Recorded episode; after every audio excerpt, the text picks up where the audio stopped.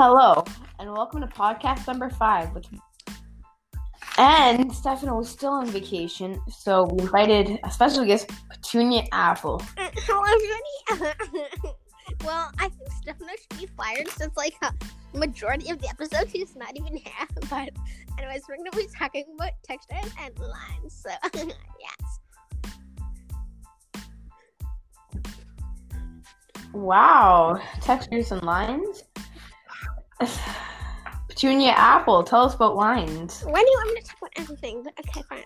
Lines are when you draw, you make lines no matter what you do. Like if you were to draw an elephant, and you make lines because there are different types of lines. There's dotted lines, there's lines with a ruler where they're straight, and then there's curvy lines. So you can make things with all those lines.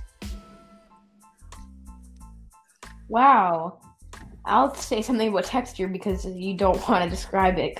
So, texture is a surface on an object. For example, on a speaker, it has the little rectangle thingy, a blob thingy, diamond thingies on it.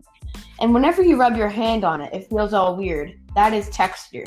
Yes. Well, I just want to tell you guys that textures are really nice. So,